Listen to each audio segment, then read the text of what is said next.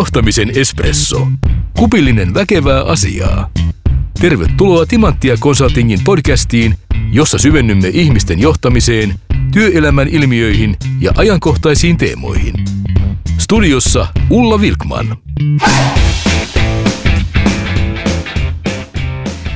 Tässä jaksossa käymme läpi keväällä 2021 tehtyä etä- ja monipaikkatyön kyselyä.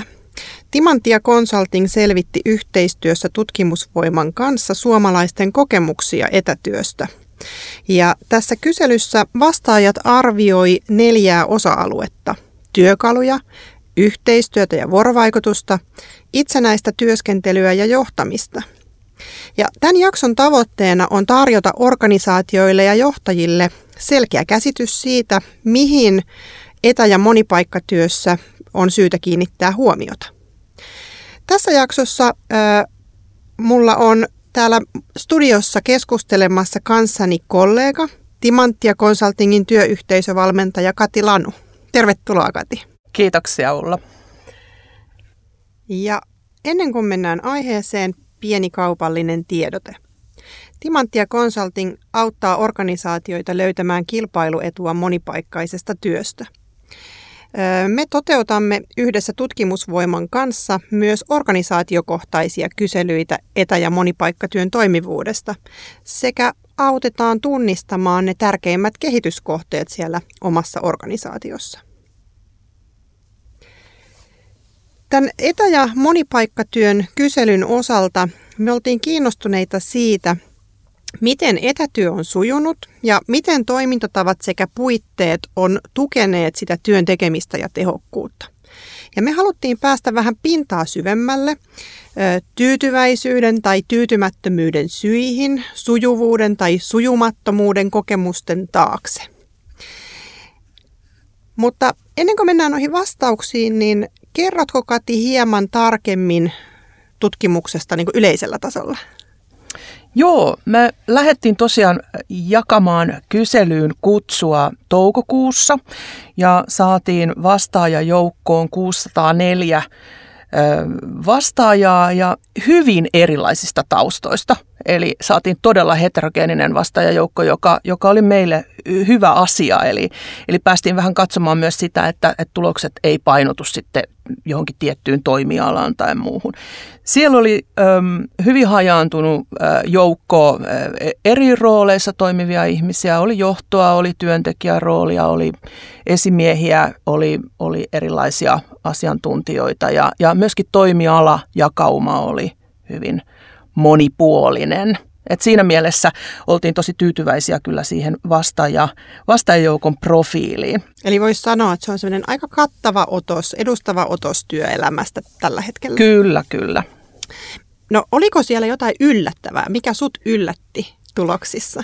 No sanotaan näin, että kun lähes 100% tästä meidän vastaajajoukosta oli tehnyt etätöitä nyt sitten tänä sanotaan poikkeustila-aikana, niin yllätti kyllä se, että kuinka positiivisesti ihmiset sitten lopulta siihen etätyöhön suhtautu. Monet oli kokenut sen hyvänä tapana tehdä töitä ja löytänyt myöskin paljon sieltä sellaista positiivista. Oliko se jotenkin ristiriidassa sit sun mielestä sen kanssa, mitä muuten on uutisoitu? No aika paljonhan herätellään tietenkin mediassa myöskin sitä, että no nyt vaaditaan sitä itseohjautuvuutta ja nyt pitää sitten itse suunnitella sitä päivää ja miten sen jaksamisen kanssa nyt sitten onkaan ja osataanko niitä työkaluja käyttää ja löytyykö yhteiset tiedot ja muut, että ja miten se yhteistyö ja kaiken näköistä tämmöistä herätellään medioista tosi paljon ja sanotaan, että tämä meidän tutkimustulos niin näytti itse asiassa, että kyllä suomalaiset on aika hyvin pärjänneet sen etätyössä. Joo. Siitä oikeastaan voisi vähän tarkastella nyt sitä, juurikin sitä jokaisen omaa etätyötä.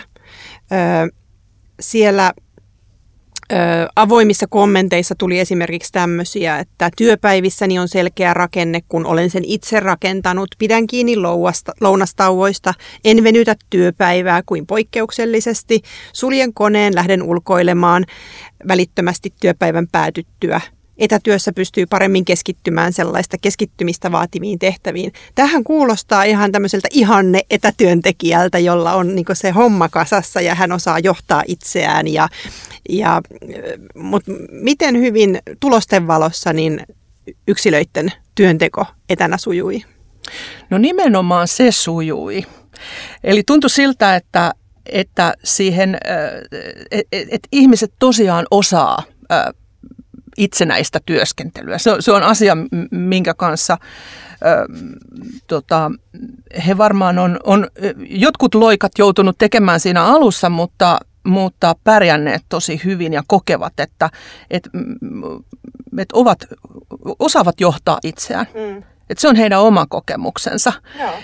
Ja että ne työt tosiaan sujuu. Et totta kai siellä sitten tulee näiden sun mainitsemien positiivisten asioiden lisäksi, niin tulee sellaisia huomioita, että no, et onhan se yksinäistä ja rupeaa tuntua sellaiselta ankeelta puurtamiselta ja näin. Mutta näähän liittyy nyt sitten ei niinkään siihen, että johdanko sitä omaa työtä ja olenko itse ohjautuva tässä omassa työssä, vaan ne liittyy sitten siihen yhteisöllisyyteen ja ehkä sitten sinne johtamisen niin kuin tekemiseen. Kyllä tuntuu, että kun annetaan mahdollisuus suunnitella sitä työtä, niin kuin nyt etätyössä väistämättä tulee se tilanne, että sulla on enemmän liikkumavaraa siinä, että miten sä teet, milloin sä teet ja näin. Ainakin useimmilla tuntuu olevan, niin sitten myöskin on se kokemus siitä, että joo mä pärjään tässä. Kyllä. No mitä, jos mietitään nyt tulevaa, niin sitä siirtymää sinne hybridityöhön, johon niin kuin osa organisaatiosta on pikkuhiljaa jo pikkusen siirtynyt ja nyt se varmasti tulee vielä niin kuin voimallisemmin lisääntymään, niin mitä on johtajien hyvä nyt tiedostaa niin kuin tästä, että se etätyö koetaan, että sujuu tosi hyvin ja ihmiset osaa johtaa itseään? Mm. No, me ollaan juteltu joidenkin asiakkaiden kanssa sitä, että on se aikamoinen oivallus, että nyt täytyy muistaa, että ihmiset on oppinut paljon. Mm.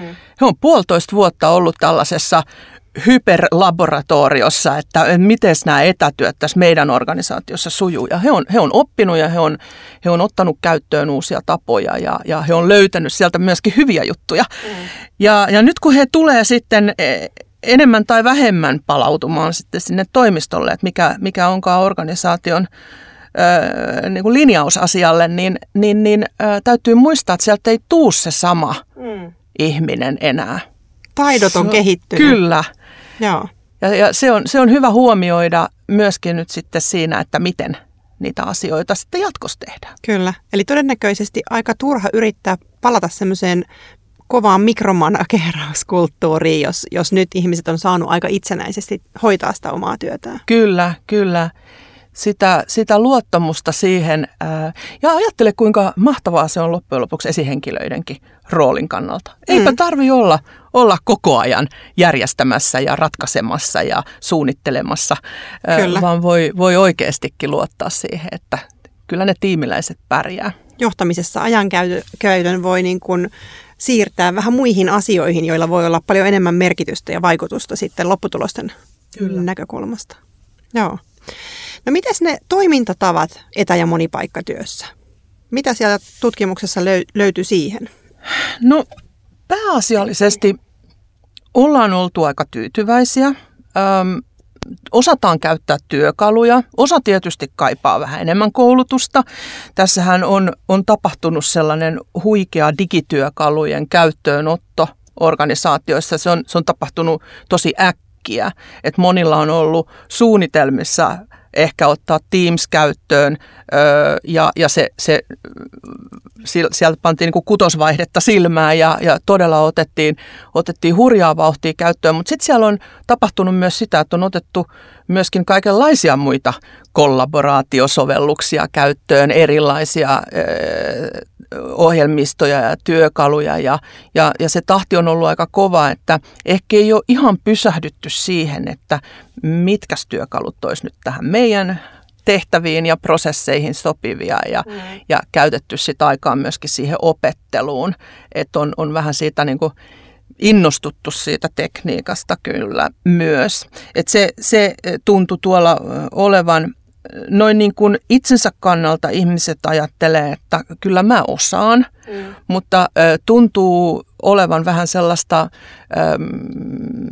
ehkä ajattelua, että ehkä ne muut ei osaa ja sitten organisaatiotasolla ei ole käyty tätä keskustelua riittävästi. Joo.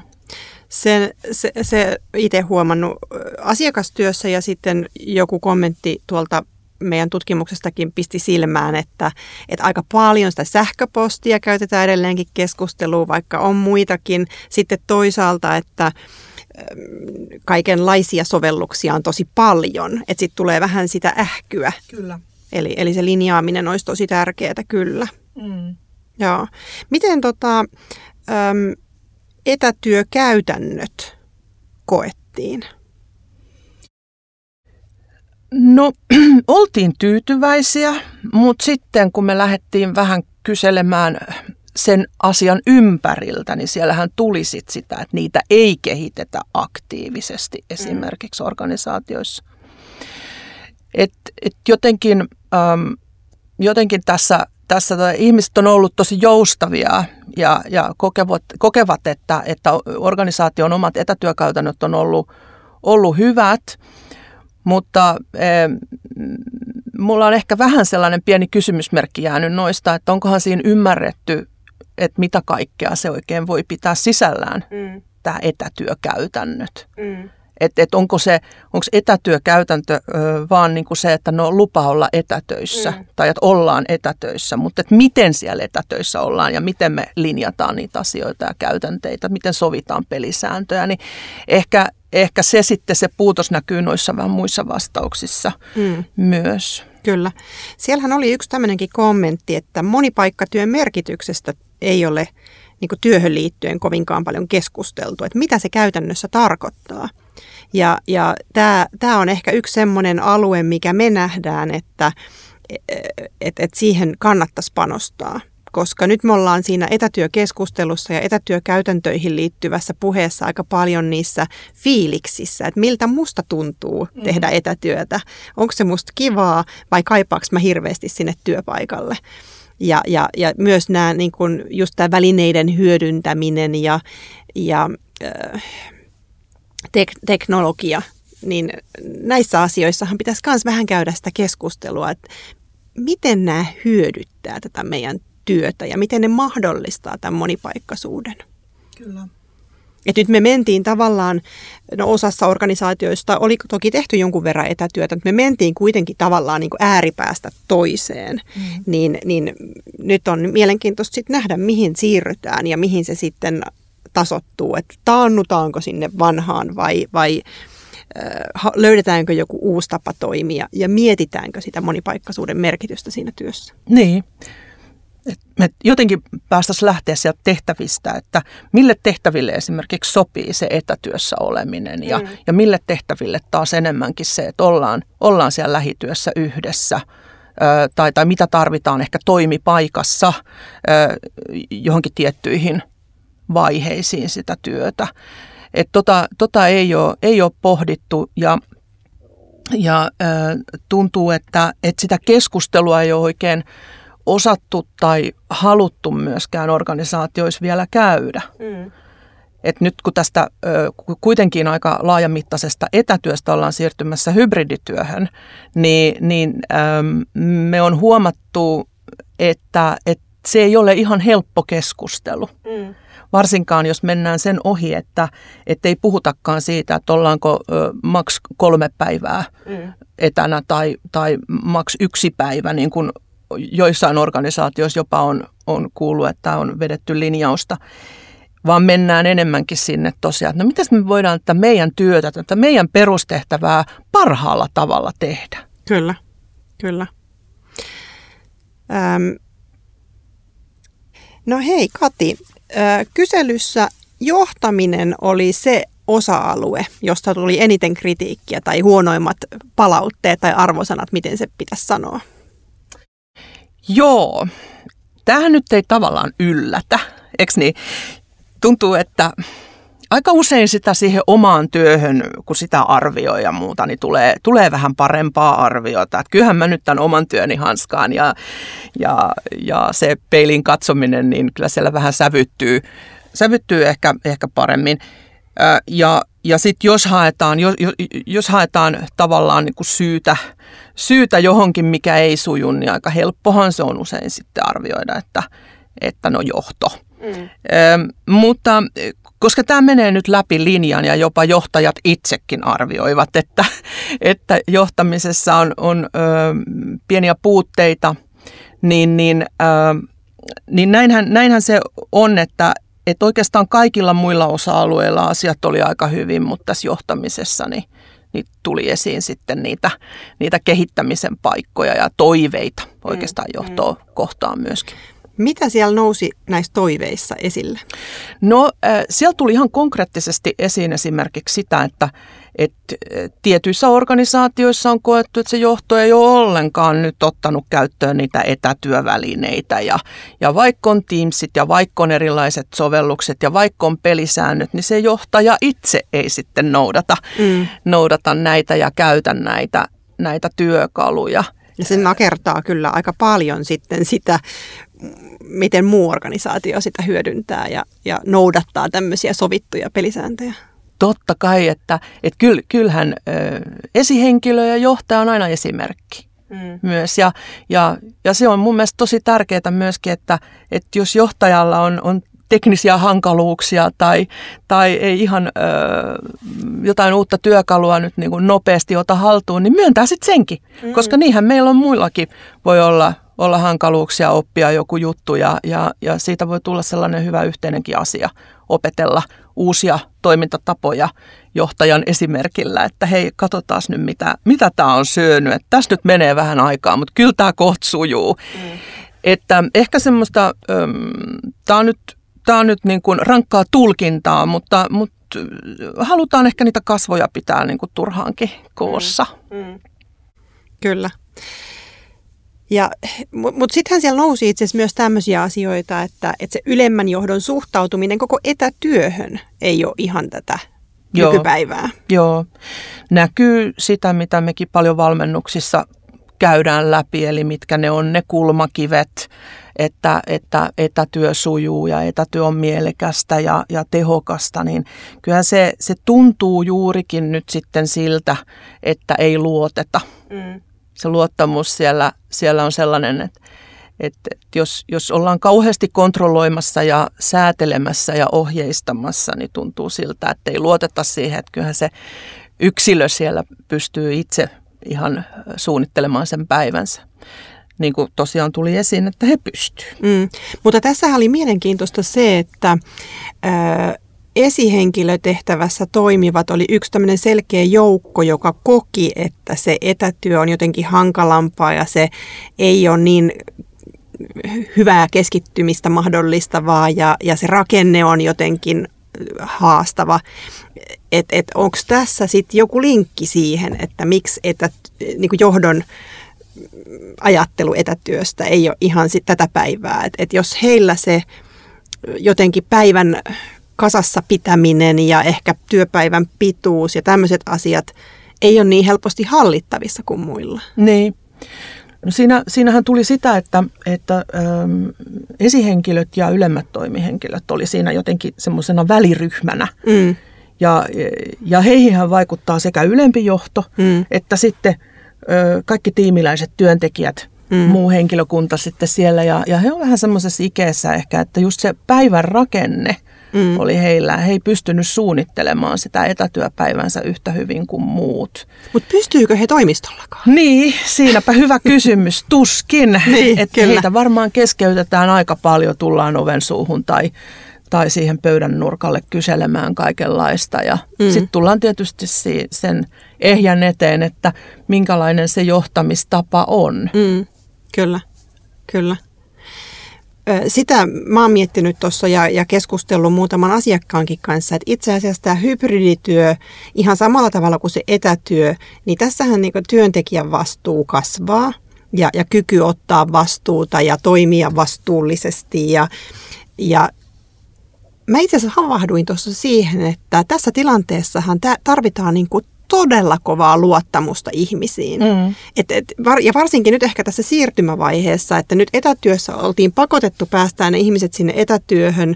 Ja nyt jos se oma johtaminen on perustunut vahvasti siihen kokemukseen siitä, että mulla on asiat hallinnassa, niin nehän ei tule palaamaan hallintaan hybridityömallissakaan. Kyllä. Ja se, että mä oon vähän pohtinut sitä, että esihenkilöiden pitäisi ehkä kyetä päästämään siitä hallinnan tarpeesta vähän irti ja vahvistaa sitä itseohjautuvuutta ja niin kuin vahvistaa aika paljon sitä omaa luottamusta siihen. Toki se tarvii, mä aina sanon, että ei tarvita rajatonta luottamusta. Se tarvii parikseen sitten ne selkeät johtamiskäytännöt, joista me paljon valmennetaan. Kyllä. Ja tuosta toi hybridityöhön siirtyminen tulee olemaan taas iso muutos. Että etätyö on ollut aika yhdenvertaista. Kaikki on ollut siinä samassa veneessä. Sitten siirrytään hybridiin ja siitä tulee huomattavasti monimuotoisempi kuvio. Ja mitä niin kuin johdon tarvii siinä kohtaa sitten taas pohtia. Että on kuullut sekä sitä, että halutaan siirryttäessä hybridityöhön säätää vähän niin kuin tiukemman mukaan. Varmuuden vuoksi sillä. Joo, kyllä. Aloitetaan näillä tiukemmilla ohjesäännöillä ja linjauksilla. Ja sitten mä oon kuullut sitä, että jotkut lähtee vähän niin kuin kokeilen, soitellen nyt sitten sotaan, että katsotaan kuin käy. Et siellä on luultavasti enemmän sitä luottoa nyt sit siihen, että ihmiset itseohjautuvasti jotenkin järjestäytyvät. Mutta kumpikin tapa, niin en osaa sanoa, että kumpi on niinku paras. Kummassakin on varmasti puolensa ja täytyy nyt katsoa, kummassa organisaatiotyypissä sitten opitaan nopeammin. Kyllä. Että oppimisesta on kysymys. No nimenomaan oppimisesta on kysymys ja ehkä sitten se, että mäkään en osaa sanoa, että kumpi on parempi ja molemmissa on niinku riskinsä.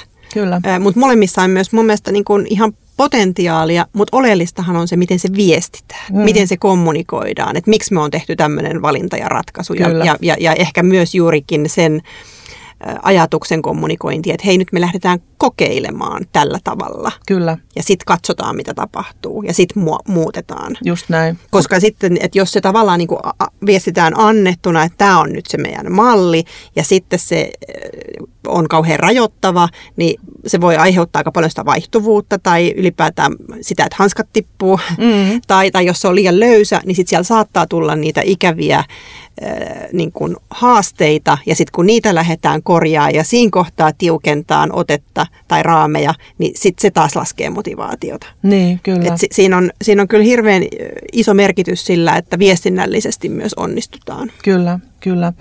Ja sehän tässä tutkimuksessakin monessa kohtaa tuli esiin, että kyllä kaivataan tosi paljon sitä vuorovaikutusta ja sitä dialogia organisaatioissa. Et oltiin nyt missä vaiheessa vaan. Niin. Tässä muutosprosessissa taas niin kannattaa sitä keskustelua käydä, vuoropuhelua käydä. Joo, kyllä. Se on juurikin näin, koska sitten muuten ne päätökset ja linjaukset, jotka on ehkä tarkkaankin harkittu siellä johtoryhmän kokouksissa, niin jos ne on varsinkin kovin rajoittavat, niin siellä saattaa tulla näitä kokemuksia, että ei luoteta, ei arvosteta ja silloin sitten omat ikävät seurauksensa. Kyllä, kyllä. No yksi sellainen selkeä teema, mikä nousi tuossa kyselyssä, mutta mikä me ollaan itse asiassa nähty myös tämän vuoden aikana, voisi sanoa, että kautta linjan kaikissa meidän valmennuksissa niin on kokouskulttuuri. Näin on. Se meitä molempia tässä kohtaa naurattaa, tosin asia ei ole kauhean huvittava, koska meidän päiväthän koostuu niistä palavereista. Ja ihmiset kuormittuu siitä, että he istuu 8-4 tai 9-5 tai mikä se onkaan se organisaation tapa tehdä töitä, niin Teams-palavereissa. Ja se on tosi ikävä juttu, että niistä Teams-palavereista on tullut vähän kuin kirosana. Et ne on kuitenkin niitä kohtaamisen hetkiä. Tämmöisessä virtuaalisessa työssä ja digitaalisessa työssä, niin ne on niitä kohtaamisia. Ja meidän pitäisi käyttää ne parhaalla mahdollisella tavalla hyväksi. Siinähän me ollaan yhdessä. Mm. Ja nyt kun sitä kokouskulttuuria, kokouksen pitotapoja ei ole kehitetty, ei ole sovittu riittävästi pelisääntöjä niille, niin niistä on tullut sitten tällaisia lähinnä kuormittavia tekijöitä siinä työpäivässä, jota ajatellaan, että no ne on pakko jotenkin kärsiä läpi ja sitten tehdä ne työt sitten niiden jälkeen. Mm. Kyllä.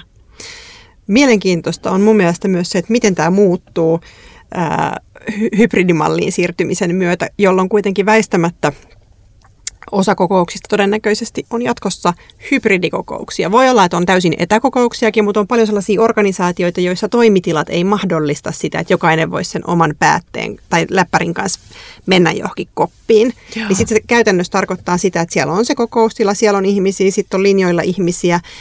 Mutta eihän me tätä määrää kokousta pystytä enää hybridimallissa hanskaamaan mitenkään, koska sitten siellä tulee ne siirtymät ja tila... rajoitteet. Et nythän me on voitu järjestää vapaasti kokouksia niin paljon kuin työpäivässä on minuutteja. Kyllä. Just niin, ja se on ollutkin vähän liian helppoa kutsua sieltä. Mutta tässä on niinku mielenkiintoista, että tässäkin niinku tietyllä tavalla organisaatioissa on eroja ja sitten työtehtävissä on aika paljon eroja. Et on se tietty porukka, joka istuu aamusta iltaan Teamsissa, mutta sitten on paljon ihmisiä, jotka ei istu ja niillä on sitä rauhallista ja keskittynyttä työaikaa. Mm-hmm. Mutta kyllähän sitä kokouskulttuuria pitäisi varmaan katsoa nyt aika isolla suurennuslasilla ja miettiä, että mitkä kokoukset on oikeasti tarpeen, mitä voidaan tehdä muilla keinoilla, mistä voidaan ehkä kerta kaikkiaan luopua. Et nyt se teknologian hyödyntämisen niin kun meneminen nyt vielä toiselle tasolle siinä on, ainakin mä näkisin, että yksi lääke. Kyllä. Joo. Ja sitten tietysti kokouskäyttäytyminen, että että ehkä tässä niin kun, siellä oli vaikkapa tämmöinen kommentti, että jotkut ihmiset rakastavat omaa ääntään ja puhuvat muiden päälle palavereissa. Tätä toki tapahtuu myös livenä, mutta ehkä nämä niin kun huonot tavat ja tämmöinen huono toimintakulttuuri, niin se jotenkin tulee paremmin esille tässä etämaailmassa. Mm. Oikeastaan mikä tahansa heikkous organisaatiokulttuurissa tai toimintatavoissa tai johtamisessa tai näin, niin etätyössä se korostuu. Kyllä. Et se kannattaa muistaa. Mutta kyllä tuossa on, jos nyt jonkun neuvon saisi antaa ja painottaa ja oikein alleviivata, niin kiinnittäisi nyt kaikki huomiota siihen kokousten mielekkyyteen. Kyllä. Et se on kuitenkin pääosa meidän työaikaa monille. Kyllä. Ja siitä löytyy itse asiassa hyviä vinkkejä meidän blogista, eli www.etajohtaminen.fi kautta blogi, niin siellä on Katin kirjoittamia tekstejä parempiin kokouksiin ja vähän miten funtsia näitä asioita. Mutta jos mennään vielä tuohon tutkimukseen, niin mitä muuta yhteistyön osalta siellä nousi esille kuin tämä kokousten määrä? Oliko jotain huomioitavaa?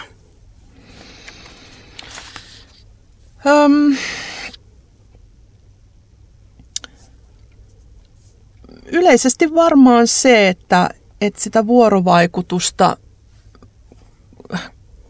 kun ollaan virtuaalisesti ja etänä, niin siihen kannattaa kiinnittää huomiota. Että on tullut aiemminkin ja myös tässä tutkimuksessa esiin se, että kokoukset ja kohtaamiset on siirtyneet enemmän asiapitoisiksi ja se tarkoittaa samalla ehkä vähän tylsiksi sitten, että me ei enää kohdata toisiamme ihmisinä, kokonaisina ihmisinä ja vaihdeta niitä kuulumisia ja se small talk jää pois ja tällainen. Että kyllä sitä kaivattiin tosi paljon ja kyllä se, kun toisia taas sitten turhauttaa kovasti tämä kuulumisten vaihtaminen kokouksissa ja tykkäävät enemmän pysyä siellä asiassa ja toiset taas kaipaa tätä paljonkin tätä yhteisöllisyyttä ja me hengen kanssa ylläpitoa ja vahvistamista, niin näistä kannattaisi puhua, että miksi se on tärkeää, että meillä on sitä vapaamuotoistakin vuorovaikutusta. Kyllä. Tästä on tulossa itse asiassa jakso myöskin tuonnempana, missä käydään tämmöisiä tehokkaan tuloksellisen tiimityön prosesseja, niin siellä puhutaan lisää vapaamuotoisesta vuorovaikutuksesta. Mutta kyllähän tietysti sitten, no toi oli oikeastaan aika tärkeä pointti, minkä nostit esille, tämä kohtaaminen. Eli kuulluksi, nähdyksi tuleminen, se, että meillä on välillä aikaa vähän tämmöiseen tyhjäkäyntiin. Mm-hmm. Niin sehän meiltä aika paljon puuttuu, koska etätyö tekee asiakeskeisemmäksi sen kommunikoinnin. Mm. Ja sitä pitäisi saada sinne lisää. Kyllä. Eikä pidä ajatella niin, että se olisi jotenkin vähemmän tehokasta tai näin. Että nythän me ollaan oltu kauhean organisaatiothan on tehnyt kovia tuloksia etätyöjakson aikana ja Kyllä. ollut tosi tehokkaita ja näin. Ei pidä ajatella, että etätyö olisi jotenkin tehottomampaa ja täytyy muistaa sekin, että se vuorovaikutus ja se, että me tutustutaan toisiimme ja meillä on myöskin se hyvä fiilis siinä tiimissä ja yhteisössä, niin tukee sitä niin kuin työn tekemisen kyllä. Tapoja. Tavoitteiden saavuttamista. Kyllä. Just näin. Hei, yhteenvetona tästä jaksosta vois sanoa, että kannattaa muistaa se, että ihmiset on oppinut uusia taitoja, ne tulee vähän erilaisina tekijöinä takaisin sinne toimistolle. Ja muista kehittää niitä monipaikkatyön toimintatapoja, miten niitä välineitä hyödynnetään, miten me tehdään sitä yhteistyötä. Ja tietysti sitten näitä linjauksia kannattaa miettiä siitä näkökulmasta, että ne tukee onnistumista monipaikkatyössä. Johtamistapojen, johtamismallien uudistaminen liittyy ehkä sitten tuohon johtamisen parantamiseen, että johtamisessa se ajankäyttö keskittyisi oikeisiin asioihin. Ja kokouskulttuuri kannattaa ottaa suurennuslasin alle ja lähteä kriittisesti miettimään, että mitkä kokoukset siellä oikeasti on oleellisia ja tärkeitä. Ja sitten luoda tilaa ja tapoja vapaamuotoiselle vuorovaikutukselle. Mutta Kati, jos sun pitäisi sanoa yksi asia, minkä sä haluaisit johtajien muistavan meidän kyselystä, niin mikä on se tärkein pointti?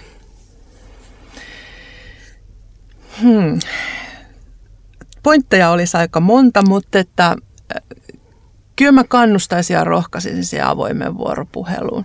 Sitä kautta selviää aika moni asia. Aika hyvä kiteytys. Tähän on hyvä lopettaa. Ja, meiltä saa myös tämmöisen toimivan monipaikkatyön tarkistuslistan, jonka pääset lataamaan maksutta meidän nettisivuilta osoitteessa www.etajohtaminen.fi/tarkistuslista.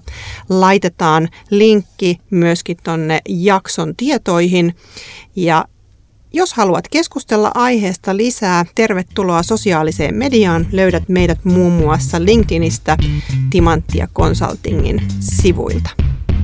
Kuulemisiin!